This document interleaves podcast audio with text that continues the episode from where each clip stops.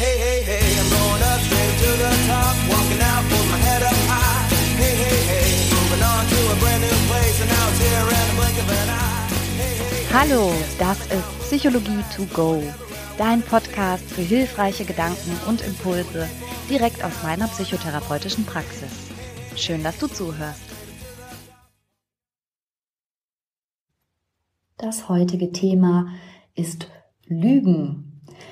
Einer meiner Patienten ist neulich etwas zerknirscht an mich herangetreten mit der Frage, warum lüge ich eigentlich so oft?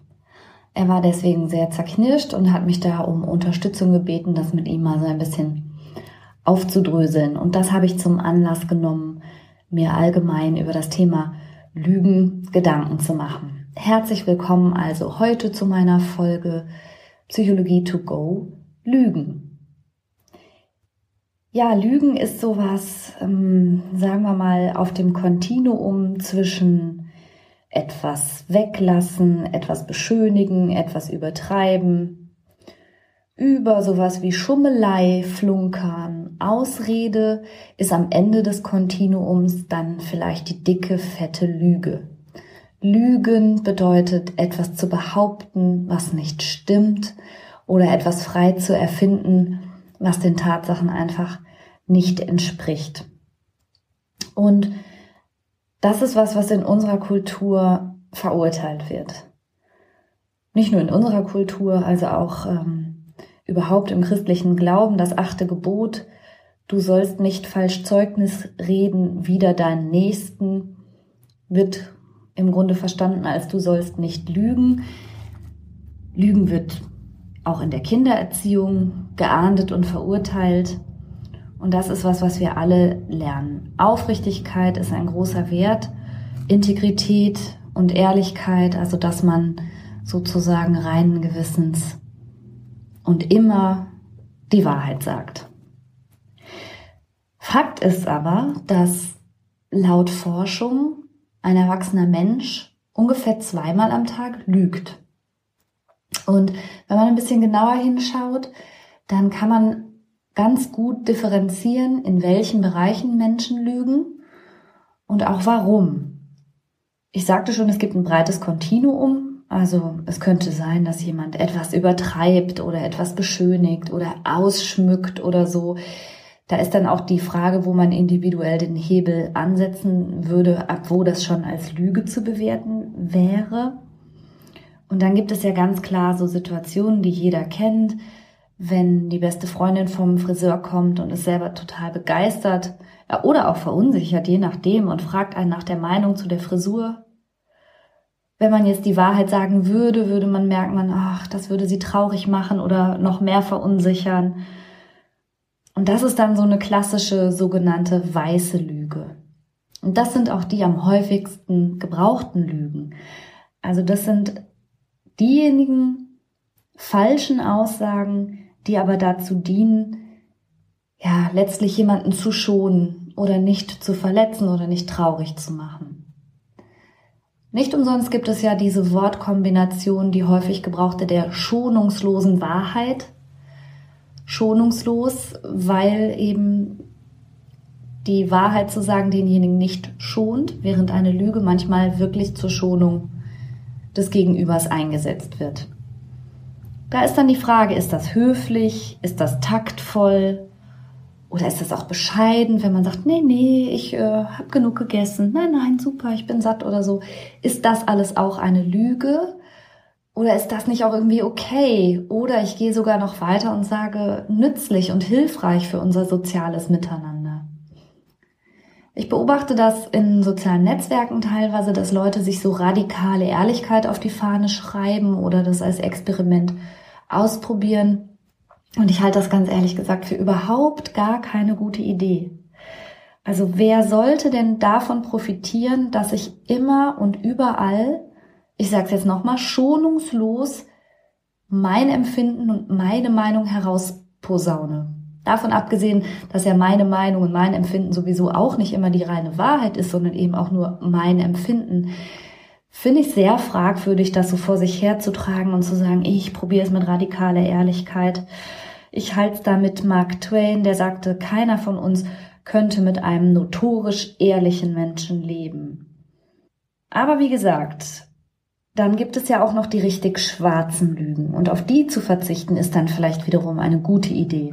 Also im Gegensatz zu den weißen Lügen, die eigentlich eingesetzt werden, um, um es harmonisch zu halten, um freundlich zu bleiben, um jemanden nicht zu verletzen, gibt es eben auch schwarze Lügen.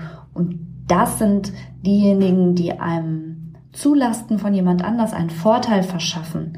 Das ist sowas, was richtig mit Betrug zu tun hat. Vielleicht auch mit ein bisschen krimineller Energie dahinter.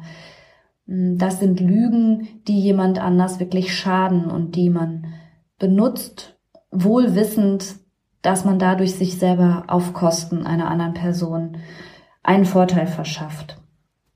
Das sind schwarze Lügen und die sind, finde ich, moralisch da schon von einer ganz anderen Kategorie. Die meisten Lügner lügen, um, wie ich schon sagte, Konflikte zu vermeiden, um andere nicht zu verletzen, manchmal auch aus Scham oder aus Angst und ganz viel auch, um das eigene Image aufzupolieren. Interessant finde ich, dass es Unterschiede gibt offenbar zwischen Männern und Frauen, wann und was so gelogen wird. Und es scheint so zu sein, dass Männer häufig lügen, was ihren Job angeht, ihre Finanzen oder auch ihre Freizeitgestaltung und letztlich sie viel aus Imagegründen lügen und sich ein bisschen besser darstellen, während Frauen häufiger lügen, was ihr Alter angeht, ihr Gewicht, ihr Einkaufsverhalten oder auch zum Schutz anderer. Also ich finde es schon krass und auch ein bisschen erschreckend, wie stereotyp da anscheinend die Wissenschaft das abbildet. Ich hätte das jetzt so nicht erwartet, aber ja. Wie kann man denn es lassen zu lügen? Denn das war ja das, was mein Patient umgetrieben hat. Er hat bemerkt, dass er häufig lügt. Und klar, das Wichtigste ist da erstmal sich zu beobachten und genau zu verstehen, in welchen Situationen lüge ich, wem gegenüber und warum. Also lüge ich vielleicht dauernd, weil ich mein Image aufpolieren möchte und darstellen möchte, engagierter, weiß ich nicht, mehr mit Freunden ausgestattet, finanziell besser oder sonst was dazustehen, als das der Realität entspricht, dann scheint da ja eine Selbstwertproblematik dahinter zu stehen. Also dann scheint ja irgendetwas in demjenigen das Gefühl zu vermitteln, wenn ich einfach darstellen würde, wie es ist, wäre das nicht gut genug. Und da würde man natürlich dann am Selbstwert vielleicht als erstes mal ansetzen und daran arbeiten, dass man so okay ist, wie man ist und nicht sein Image aufmöbeln muss. Jetzt kommt Werbung. Unser heutiger Werbepartner ist Frank. Und da fühle ich mich natürlich direkt ein bisschen emotional hingezogen. Weil du Franker bist? So in der Art. Nein, aber tatsächlich fühle ich mich deshalb auch hingezogen, weil ich denke, boah, mit drei Söhnen hätten wir das mal gerne früher gekannt, oder? Du meinst einen so günstigen Mobilfunktarif in so einem guten Netz? Genau. Also wenn die ihre Podcasts auf doppelter Geschwindigkeit durchhören und dabei gleichzeitig durch alle Apps hopsen, da geht ja schon mal so ein bisschen Datenvolumen drauf. Auf jeden Fall. Wenn dann noch ein bisschen Streaming dazu kommt. Dann ist ruckzuck der Monat zu Ende. Ja. Aber auch unsere Podcast-Hörer, von denen wir wissen, dass sie unseren Podcast sehr gerne im Auto und bei längeren Fahrten hören, verbrauchen natürlich auch etwas an Datenvolumen. Und das alles ist mit Frank kein Problem mehr. Denn es gibt jetzt einen äußerst günstigen Tarif im besten D-Netz. Mit Frank gibt es keine Vertragslaufzeit und damit auch keinen Stress. Man kann das einfach über App abschließen und da verwalten. 10 Gigabyte kosten 10 Euro und für alle VielsurferInnen gibt es 20 Gigabyte für 15 Euro. Und das ist wirklich, also wirklich so ein gutes Angebot. Und nicht nur, dass ihr neben diesem super Tarif auch noch eine AllNet-Flat habt und natürlich im auch getestet besten Telekom-Netz mit 5G surfen könnt. Nein, ihr könnt das sogar auch monatlich kündigen, was ich total gerne mag, ehrlich. Diese ganzen Vertragslaufzeiten ist gar nicht so meins, ne? Ja, ich weiß. Monatliche ja. Kündbarkeit ist Freiheit. Man ist also Frank und Fry. Ja. und das Beste ist, bis zum 30.06. gibt es nochmal 4 Gigabyte on top. Es gibt dann also 14 Gigabyte für 10 Euro oder 24 für 15 Euro. Und zwar mit dem Code Psychologie 4. Also sichert euch jetzt bis zum 30.06. mit dem Code Psychologie, großgeschrieben, 4, dauerhaft 4 GB monatlich extra. Und wie das funktioniert, das seht ihr in den Shownotes oder könnt es einfach unter www.frank mit ae.de slash Psychologie nachlesen. Oh, Franka, endlich mal gutes Netz. Ich bin so froh, ehrlich. Ja, und die Kinder erst. Werbung Ende. Im Fall meines Patienten stellte sich eine relativ komplizierte Dreiecksgeschichte heraus, in der er im Grunde das Gefühl hatte, wenn er allen beteiligten Personen sagt, wie es wirklich ist und was wirklich ist und wo er ist und mit wem, ohne da jetzt mehr ins Detail zu gehen, würde das unglaublich viel Verletzungen hervorrufen einerseits und auch seinem Image, das er sich gerne geben wollte als ja, integerer, aufrichtiger Mann, total schaden und da hat er sich dann in Sachen hinein verstrickt. Wir haben dann zusammen an Strategien gearbeitet, wie er transparenter sein kann. Und es war in dieser Situation allerdings wahrscheinlich nicht möglich, ohne auch ähm, Verletzungen auszulösen. Solche Situationen gibt es ja schon mal, gerade wenn es um Liebes- und Beziehungsdinge geht. Da kann man kaum ehrlich sein, ohne dass es jemandem wehtut in komplizierten Verwicklungen. Aber das soll nicht das Thema sein. Das Thema ist Lügen. Richtig krankhaftes Lügen, das ist was Interessantes. Das habe ich einmal bisher erst gehabt in meiner gesamten beruflichen Karriere. Das sogenannte Münchhausen-Syndrom, benannt nach dem sogenannten Lügenbaron Münchhausen, der zum Beispiel erzählt hat, er sei auf einer Kanonenkugel geritten und so. Ähm, das Münchhausen-Syndrom bezeichnet Menschen, die pathologisch lügen und zwar Krankheiten erfinden. Sie begeben sich in eine Krankenrolle und spielen sehr überzeugend Symptome, die sie in Wirklichkeit nicht haben, die sie teilweise auch krass manipulieren, also zum Beispiel indem sie sich, um jetzt mal so ganz äh, krasse Fälle zu nennen, Blut selbst injizieren in die Blase, um dann quasi Blut wiederum auszuscheiden, unklarer Herkunft und damit Ärzte zu beschäftigen und dann eben auch in dieser Rolle des speziellen Kranken zu sein, dem keiner helfen kann. Und die betreiben häufig dann auch sogenanntes Doktorhopping, also gehen von Facharzt zu Facharzt und schlagen überall ihren, mit ihren unerklärlichen Symptomen auf und genießen diese Rolle. Richtig krass ist es, wenn es zu Münchhausen bei Proxy kommt, also Stellvertreter Münchhausen-Syndrom, wo in der Regel Eltern ihren Kindern Symptome zufügen, also wie man das schon mal vielleicht in einem Krimi gesehen hat, also dem Kind das Kissen aufs Gesicht drücken, bis es blau anläuft und dann nach der Schwester schellen und sagen, das Kind läuft blau an. So. Das gibt's, das ist extrem selten und das ist eine pathologische Form des Lügens. Aber das nur am Rande, so weit geht es ja bei den meisten von uns glücklicherweise nicht. Lügen spielt natürlich auch in anderen Kontexten noch eine Rolle, vor Gericht oder bei sonstigen Auseinandersetzungen, wo es wichtig wäre, genau zu wissen, wer sagt hier die Wahrheit und wer nicht. Und dafür gibt es Lügendetektoren.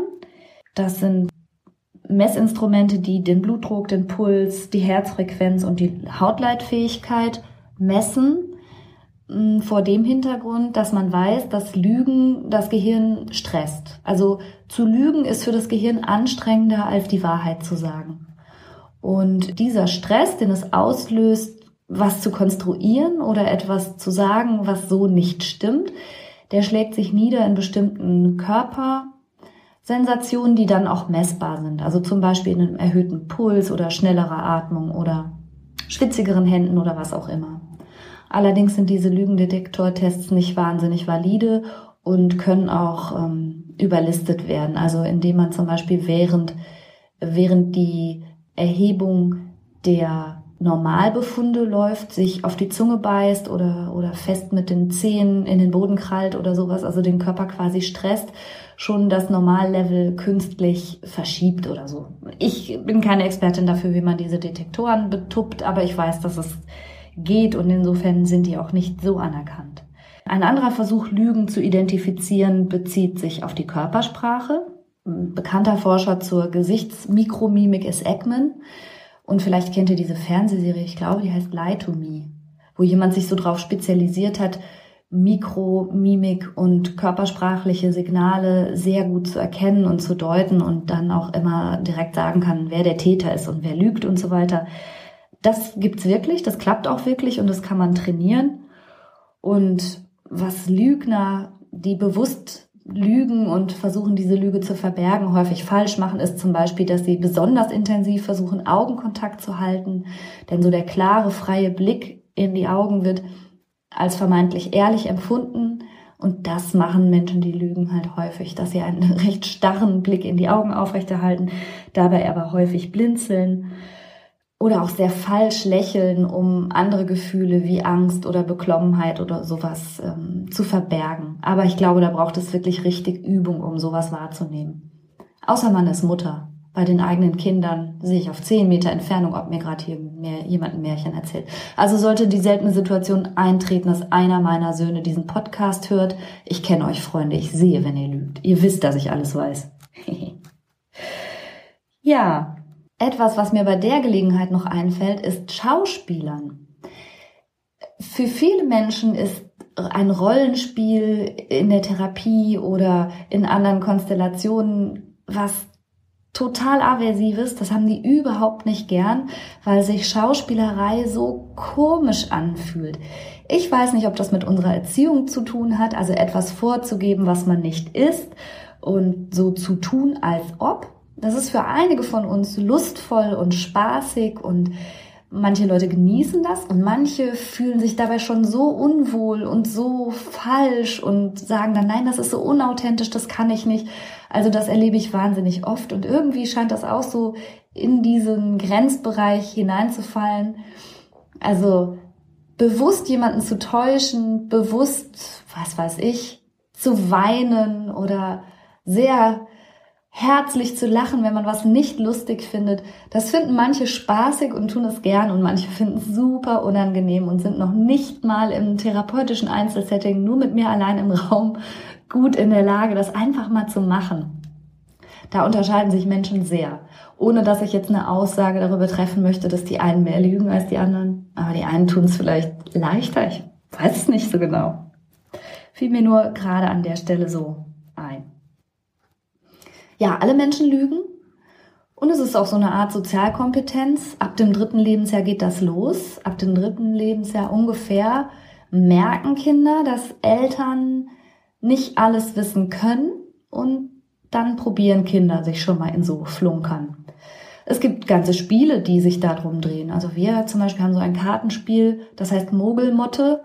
Da geht es im Grunde die ganze Zeit darum, die Mitspieler zu betrügen und sich die Karten, was weiß ich, unter den Popo, ins Hemd und sonst wie ähm, zu verstecken und am Ende, wer keine Karten mehr hat, weil er sie unter den Tisch hat fallen lassen oder sonst wie weggeflippt hat, das ist der Gewinner. Das ist ein spaßiges Spiel und Lügen kann natürlich auch Spaß machen. Und äh, ja, ich halte es für eine kulturelle Errungenschaft, nicht immer stumpf die Wahrheit sagen zu müssen. Also alles in allem nehme ich mir mal heraus, das achte Gebot ein bisschen umzuwandeln. Ich würde sagen, du sollst unter gewissen Umständen und wenn es nicht zu deinem eigenen Vorteil ist, sondern zur Schonung anderer dient und nicht nur dein eigenes Image poliert, durchaus auch mal falsch Zeugnis reden wider deinen Nächsten. Weiße Lügen gehen total klar und dienen unserem sozialen Gefüge und der allgemeinen Freundlichkeit und Höflichkeit. Schwarze Lügen sind fies, gemein und moralisch verwerflich und dafür haben wir aber auch unser Gewissen und unsere Erziehung, um uns da schwer darauf aufmerksam zu machen. Also, ich bedanke mich wie immer für die Aufmerksamkeit und sag dir heute am Schluss, bleib ehrlich, wo du kannst. Bis bald. All the little pieces fit just like they all should. Yeah, life's been going fine. I'd even say it was good today. I wouldn't change a thing if I could. Hey, hey, hey, I'm going.